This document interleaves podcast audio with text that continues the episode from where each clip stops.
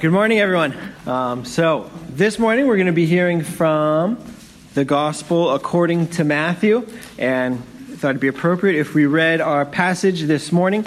Um, the passage is actually going to be Matthew 4 1 through 11, where Satan tempts Jesus, uh, but we're going to read just like five or so verses back just to get a little bit more context um, because it's significant that these temptations came uh, right after his baptism. So, beginning in Matthew 3:13, which is printed in the notes. Then Jesus came from Galilee to the Jordan to John to be baptized by him. John would have prevented him, saying, "I need to be baptized by you, and do you come to me?" But Jesus answered him, "Let it be so now, for thus it is fitting for us to fulfill all righteousness." Then he consented. And when Jesus was baptized, Immediately he went up from the water, and behold, the heavens were opened to him, and he saw the Spirit of God descending like a dove and coming to rest on him. And behold, a voice from heaven said, This is my beloved Son, with whom I am well pleased. Then Jesus was led up by the Spirit into the wilderness to be tempted by the devil. And after fasting 40 days and 40 nights, he was hungry. And the tempter came and said to him, If you are the Son of God, if you are the Son of God, command these stones to become loaves of bread. But he answered, It is written, Man shall not live by bread alone, but by every word that comes from the mouth of God. Then the devil took him to the holy city and set him on the pinnacle of the temple and said to him, If you are the Son of God, throw yourself down, for it is written, he will command his angels concerning you. And on their hands they will bear you up, lest you strike your foot against a stone. Jesus said to him, Again it is written, You shall not put the Lord your God to the test. Again, the devil took him to a very high mountain and showed him all the kingdoms of the world and their glory. And he said to him, All these I will give you, if you will fall down and worship me. Then Jesus said to him, Be gone, Satan, for it is written, You shall worship the Lord your God, and him only shall you serve. Then the devil left him, and behold, angels came and were ministering to him. Let's pray. Lord, we come before you this morning, humbled at, by your grace and in awe of your majesty. We pray that you would work powerfully in our hearts through your word, God, which you have promised to do in your word. We pray and ask all these things, God. May we hear this word with faith. In Jesus' name we pray. Amen. Amen. All right. Brothers and sisters, have you ever been duped or had somebody try to dupe you? I mean, have you ever been deceived uh, into buying or doing something that you shortly then regretted? Maybe only got half the story. Um, sometimes this happens. This comes to us in the form of a scam. Lots of scams in San Diego. You know, so this might happen. Say, you know, somebody calls claiming to be from SDG&E, calling you saying, you know, you haven't paid your uh, your electric bill. Therefore, your electricity is going to be shut off in 30 minutes unless you call this number and pay $200, right?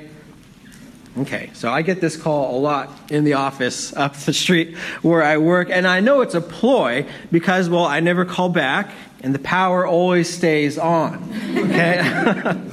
but on a more serious note, we could also think of Adam and Eve and how they were duped by um, Satan.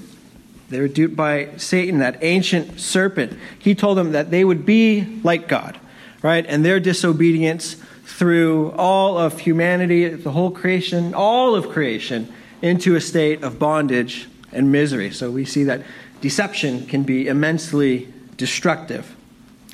So this morning we're going to look at Jesus' confrontation with the arch deceiver, that is, the devil, um, gaining insight on one hand, on how we ourselves can fight temptation, but ultimately seeing how Jesus' unwavering obedience to his Father in the wilderness prepared him and launched him into his earthly ministry, further revealed him as God's well beloved Son, and also how this victory in the wilderness became a victory for us and for our salvation. So it might help to think of this sermon um, as a tiered cake. So I don't know if you all know what those are. I'm learning.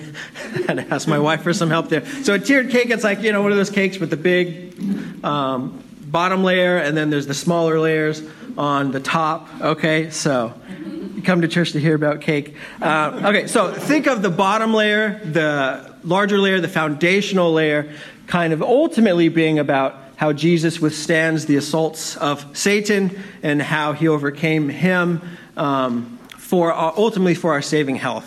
But then also think of the top tier, the smaller tier, but nonetheless necessary tier, as being about what Jesus and really what the whole Word of God teaches us about how we can respond to temptation in our Christian experience.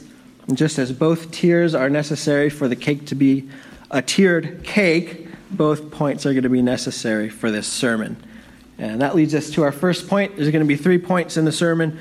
Uh, the first point schemes aimed at weakness. Second point schemed schemes aimed at the word. And then finally, schemes aimed at worship. Our first point schemes aimed at weakness.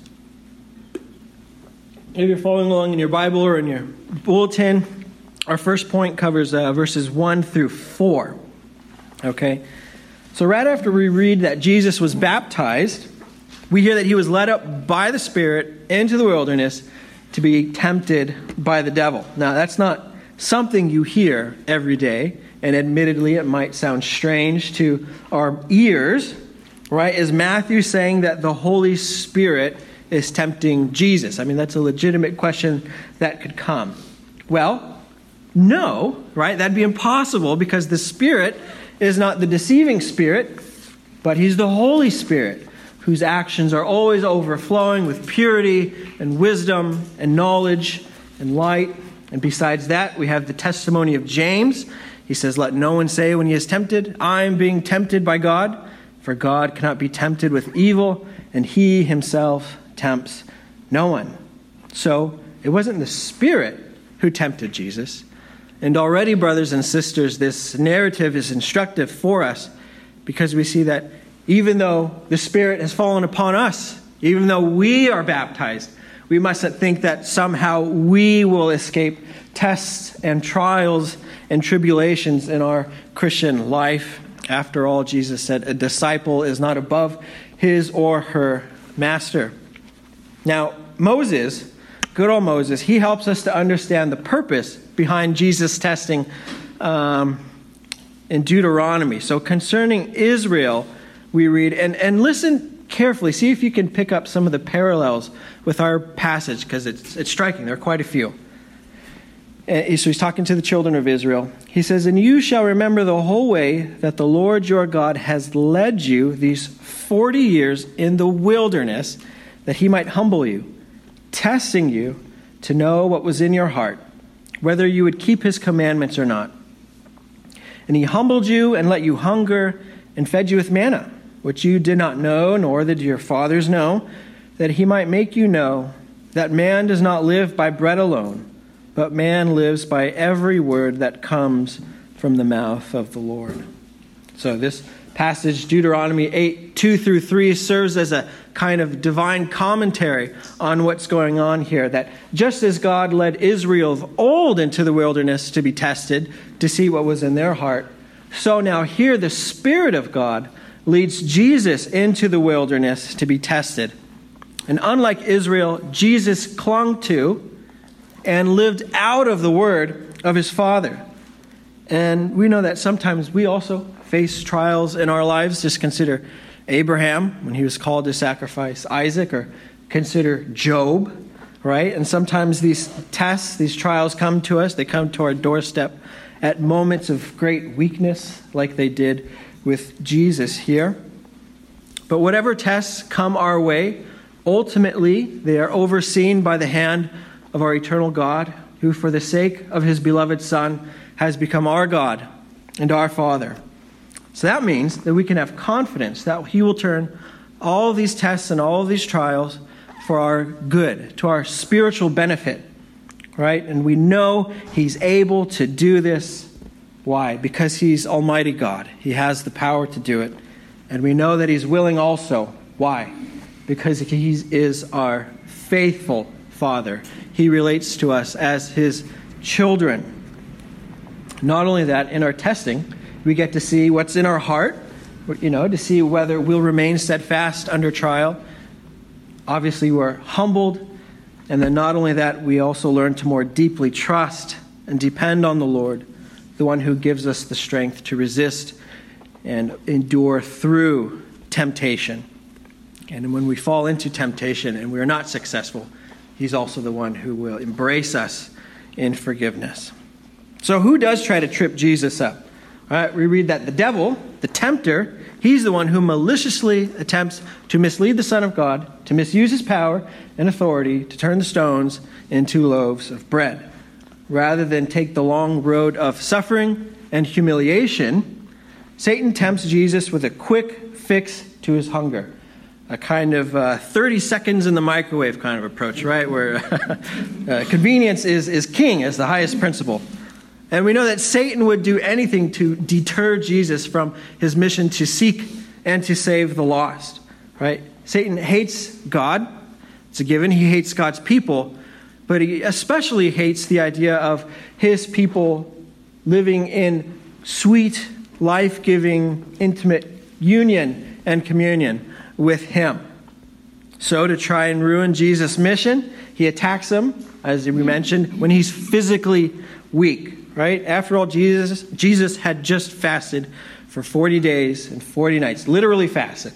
And as the God man, the one who's truly God and is truly man, he experienced hunger and weakness just like we would. But what does Jesus do? What does Jesus do? He isn't self serving. He isn't ultimately driven by physical desire and appetite. Instead, he sets God's word and God's will as his ultimate and the most important concern, indeed, as his greatest delight. As we hear in another passage in John 4, Jesus says, My food is to do the will of him who sent me and to accomplish his work. And though we enjoy food and the satisfaction it brings, we know that from this passage here that we don't live by bread alone, but by every word that comes from the mouth of God. By every word that comes from the mouth of God. R.C. Sproul, in a sermon I was watching on the Ligonier app, they got all kinds of good stuff on there. He, he made a good point that, you know, every word mentioned here, it doesn't refer just to, you know, Romans and Ephesians and Psalms and those more well beloved books, but it also refers to Leviticus it also refers to Ezekiel. It also refers to Job, you know, not just the beginning and the end of Job, the whole Job, all the dialogues and wanderings in the middle there. Indeed, every word that comes from the mouth of God, that is our true food and nourishment.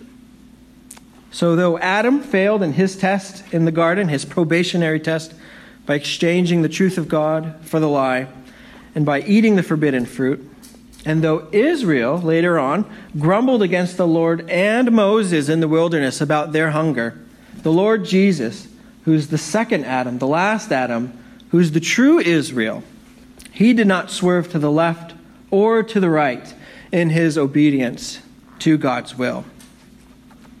And this leads us to our second point schemes aimed at the word. So we just heard about schemes aimed at weakness. Now we're hearing about schemes aimed at the word. Our second point this morning comes from chapter 4, verses 5 through 7. Then the devil took him to the holy city and set him on the pinnacle of the temple and said to him, If you are the Son of God, throw yourself down. For it is written, He will command His angels concerning you, and on their hands they will bear you up, lest you strike your foot against a stone. Jesus said to him, Again it is written, You shall not put the Lord your God to the test. If the deceiver can't dupe Jesus when it comes to a most basic and fundamental human physical need, and if Jesus, you know, combats Satan, you know, by affirming that Scripture is the you know norm for faith and life, we see that he says, you know, it is written, it is written, it is written. Then the devil decides he will use the word of God to try to trip Jesus up. The devil is an audacious trickster, isn't he? Paul, he is. Amen. Paul also said that he um, that Satan disguises himself as an angel of light. And it wasn't for no reason that Moses said that of Satan that he is more crafty when he was in the garden, that he was more crafty than any other beast of the field. And Moses is right because Satan quotes Psalm 91 here in a manipulative, deceptive, and lying way. This psalm is meant to produce what? It's meant to produce trust in God's fatherly care. It's meant to encourage reliance on God's protection throughout all of life. But the devil intends to use it to make Jesus test God's promises.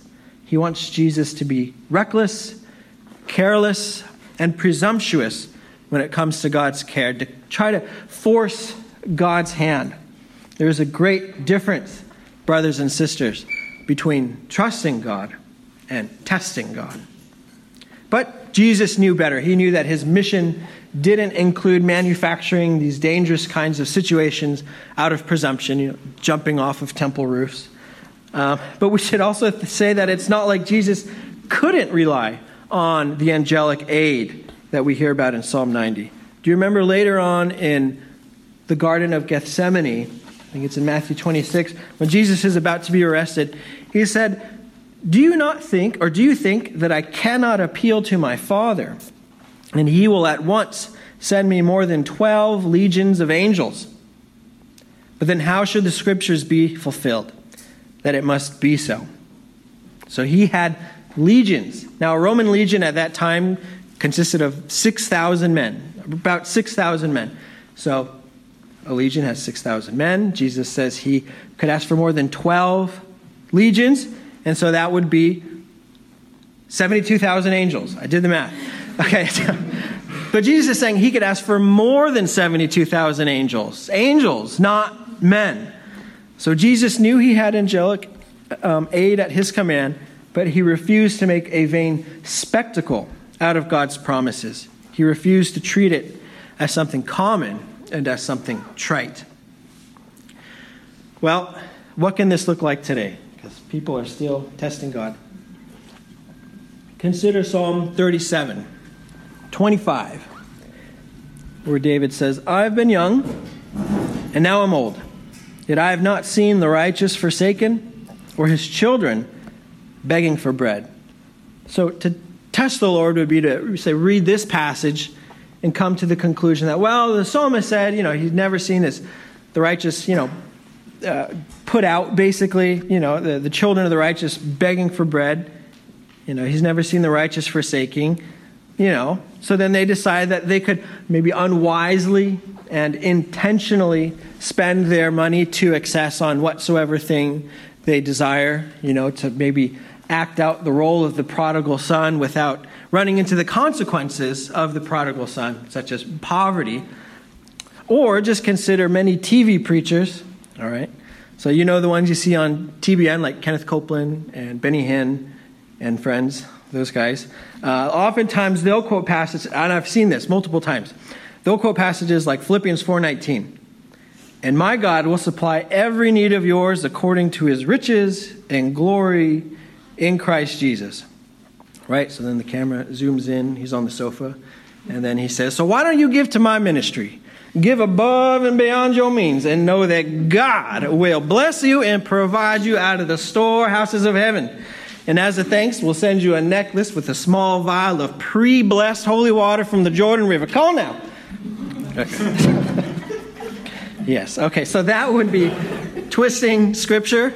That would be treating God's word as a wax nose to fulfill a selfish end, and that would be testing God. Before we move on to our last point, it's worth noting that throughout this episode here, the devil is intent on making Jesus doubt God's voice. And this is perhaps seen most explicitly in that twice repeated phrase, if you are the Son of God. You know, if you are the Son of God.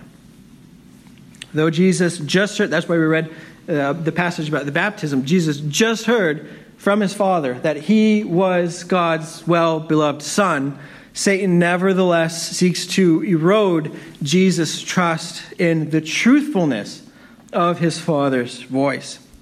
And that's what Satan aims to do in our lives. This one who roams around like a roaring lion, seeking someone to devour. Right? He wants us to be so distracted with the desires of the flesh and the desires of the eyes and pride in possessions so that we turn our hearts away from God's threefold word the Word of God incarnate, that is the person of Jesus Christ, the Word of God written, that is the Scripture, and even the Word of God faithfully preached. You see, if he does that, then there's more of a likelihood that we're not going to live out of our true and sure identity as children of God, as those who have been forgiven, of those, as those who've been freed and as those who have been made heirs of the kingdom of God. If through the world, the flesh, or the devil, we find our identity in other things or invest our worship or adoration in these things, we find ourselves in danger of stumbling. And as a side note, maybe a necessary side note, we know that um, we can get into enough trouble on our own, and that it's not always the devil or the world that leads us away from the truth. I think we want to kind of avoid two ditches when we're talking about um, Satan. Uh, on the one hand, one ditch is to just forget about him, you know, to, to not pay any mind to him or about the things that God has revealed uh, about this enemy, um, just to brush him off, you know, not think about him at all. But uh, the other dish we don't want to fall in is overemphasizing Satan, you know, uh, attributing to his agency all the evil and um, harm and wickedness in the world. I, I don't think that's right either. A safe place to be is just to think about, talk about, consider Satan perhaps as much as the scripture does. So, not too much, but also don't want to forget that you know, Peter says he roams around like a roaring lion, seeking someone to devour. Paul even says he's, you know, the God of this age, blinding the minds of unbelievers. So, how then do we fight temptation? How do we stand firm in the hour of testing? Four things, real quick, I think that are, are helpful that Jesus and his apostles and prophets give to us when we are confronted with temptation. Well, first, if we remember the prayer that the Lord gave us, the one that we prayed this morning, um, we'll remember He said that we should pray, Lead us not into temptation, but deliver us from evil, or sometimes rendered the evil one. Later on in Matthew 26, Jesus also tells His disciples to watch and pray that you may not enter into temptation. So, one tool, an obvious tool God gives us against temptation is prayer. A second tool that God gives us is the Word of God, what Paul calls the sword of the Spirit. And the psalmist confirms this in Psalm 119 when he says, How can a young man keep his way pure? By guarding it according to your word. By guarding it according to your word. So, whether it's anger, lust, sloth, pride, envy, whatever it might be, God's Word and God's Spirit working in and through that Word works powerfully to reshape and reorient our hearts and our desires towards God, who is our highest prize, God, who is our lot, and God, who is our, our highest goal, really. And so, this is what God's Word does. And then, um, lastly, Paul encourages us when he says, No temptation has overtaken you except such as is common to man. But God is faithful, who will not allow you to be tempted beyond what you are able, but with the temptation will also make a way of escape that you may be able to bear it. As 1 Corinthians 10 13. God has revealed to us that He will not abandon us and that He will see us through temptation. He'll provide a way of escape. But how would we know that unless we looked at God's Word? And so God's Word is, is so significant here. When it comes to all of life, we want to think God's thoughts after Him, but especially when it comes to sin and temptation, we want to do that, and we are supplied with those thoughts and motivations and desires from God's Word. Okay, so thirdly, God also helps us to fight temptations through fellowship and community with other believers. Right? A fellowship where we can encourage one another, thank the Lord for the things that He's been doing in our lives, share our burdens with one another, and simply share our lives together. This is a blessing indeed. The Christian life is not meant to be lived alone in isolation. And when we live our lives together with others, we remember the words of David in Psalm 133 Behold, how good and pleasant it is when brothers dwell in unity. And then finally, fourthly, God gives us the gift of a sanctified or set apart memory. A sanctified or set apart memory. What do I mean by that? Well, throughout the scripture, we constantly, over and over, see the Israelites being exhorted to remember God, to remember God, to not forget God, lest they turn away from God. And I think the same applies to us. There are essentially two things that God has called us to use our memories for. On the one hand, we should keep in mind how the Lord has been gracious to us in the past, renewing our hearts, forgiving our sins, making us his children, blessing us with his presence giving us promises of hope concerning resurrection and life and a new creation, and also supplying our needs here. You know, God came through and helped us get rent this month, you know, or groceries or whatever it might be. So, on the one hand, we remember God's positive blessings. But on the other hand, we're called to remember the bitterness and the destructiveness of our own sin and even the sins of those in Scripture, like the children of Israel or Solomon or David or even Abraham. Um, we're called to remember those things so that with Paul, in the hour of temptation, we can say, What fruit did you have then in the things of which you are now ashamed? For the end of those things is death. Now, in the gospel, there's no condemnation for those who are in Christ Jesus. This isn't a call to recondemn yourself, but it is a call to exercise wisdom and realizing and remembering the detrimental effects of sin so that we might be warned and, and turn from those dark alleys. Okay, finally, we're on our third point. We looked at schemes aimed at weakness, schemes aimed at the word, and then finally, we're looking at schemes aimed at worship. Schemes aimed at worship. So, finally, and this is going to be our briefest point Satan shows Jesus all the kingdoms of the world and their glory, offering them to him if only he would bend his knee to him, if only he would lift his heart to him and shift his allegiance to him.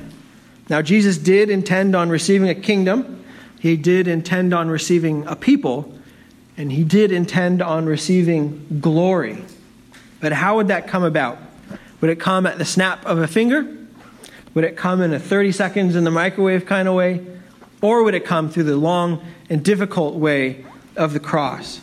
There's a certain logic or chronology to the life of the Messiah and of his disciples that suffering always precedes glory, that suffering comes before glory.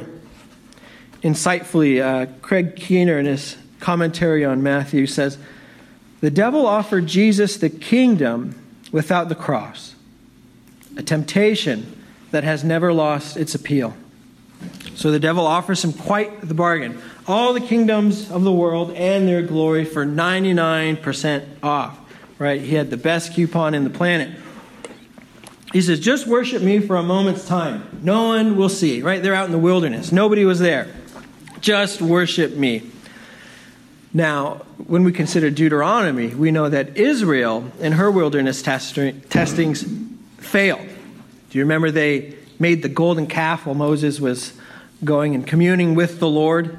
They worshiped the golden calf. They did not offer worship to God alone. But what does Jesus do? He who is the better Israel, the true Israel. Well, let's see. Jesus says to Satan, Begone, Satan, for it is written, You shall worship the Lord your God, and him only shall you serve and him only shall you serve. According to the first commandment, our worship is to be exclusive, not inclusive, including all kinds of, of deities and gods and worldly principles and spirits and things like that. But it's to be directed at the triune God alone. And Jesus himself submitted to that. Why? Because Jesus came to do the will of his Father. He came to offer up a perfect obedience, one that we could not offer up, one no matter how hard we try. And part of that obedience was his wilderness testing that we looked at this morning. But another part, the principal part of his testing, also involved his being crucified on a cross. His being crucified on a cross. He, the righteous one, suffering for the unrighteous, and that even while we were still enemies of God. But why? Why would he do that? He would go to the cross and be buried that he might reconcile us to God, that he might take our heart of stone and give us a heart of flesh, and that we might have and that we might have everlasting life both now and in the age to come. And this promise stands for all who trust in him, all who believe in his death, burial, and resurrection. The promise stands that you can have forgiveness of your sins. You can be justified. You can have eternal life. I mention resurrection as well because we know that though Jesus died, though he was buried, he didn't stay dead, but God raised him up on the third day for us and for our justification. Not only that, but interestingly, we read in Matthew 28, Jesus says, All authority in heaven and on earth has been given to me. Right? He didn't receive it from Satan, but he endured the long road of suffering. And after his resurrection, he had this uh, authority, authority over all things in heaven and on earth from his Father. I want to close with just two passages from Hebrews, Hebrews 2:18 and 4:15 through 16. For because he himself has suffered when tempted, he is able to help those who are being tempted. 4:15 through 16 says, "For we do not have a high priest who is unable to sympathize with our weaknesses, but one who in every respect has been tempted as we are, yet without sin. Let us then with confidence draw near to the throne of grace, that we may receive mercy and find grace to help in time of need. Brothers and sisters, the reason the Son of God appeared was to destroy the works of the devil. And he has overcome our sin that we might have his righteousness. He has overcome our death that we might have life. He bore God's wrath that we might have God's blessing. He was strong where we were weak. And not only that, but also in the days of his flesh, while he's at the right hand of his Father, and indeed for all eternity, he was and is an understanding Savior. He is an understanding Savior, one who truly sympathizes with us, one who truly relates to us. No matter what difficulty we're in, no matter what kind of mess we're in, no matter what, He is God with us, and He is God for us. This is our Savior. Let's pray. God, you are so good to us, and we thank you for this record of your Son, your beloved Son's obedience, that he offered up a better obedience than Adam did since he fell, and a better obedience than Israel, since Israel also fell and stumbled in the wilderness. God, we thank you for your Son, through whom we have eternal life. Would you seal these words upon our hearts? We thank you for these tools to know how to resist temptation, God, but we know that all of us still sin. God, help us to depend, rest, and trust in you when we are not obedient, God. Always looking back to the obedient one, who is the Lord Jesus Christ, our Savior and our God. We pray and ask all this in Jesus' name. Amen.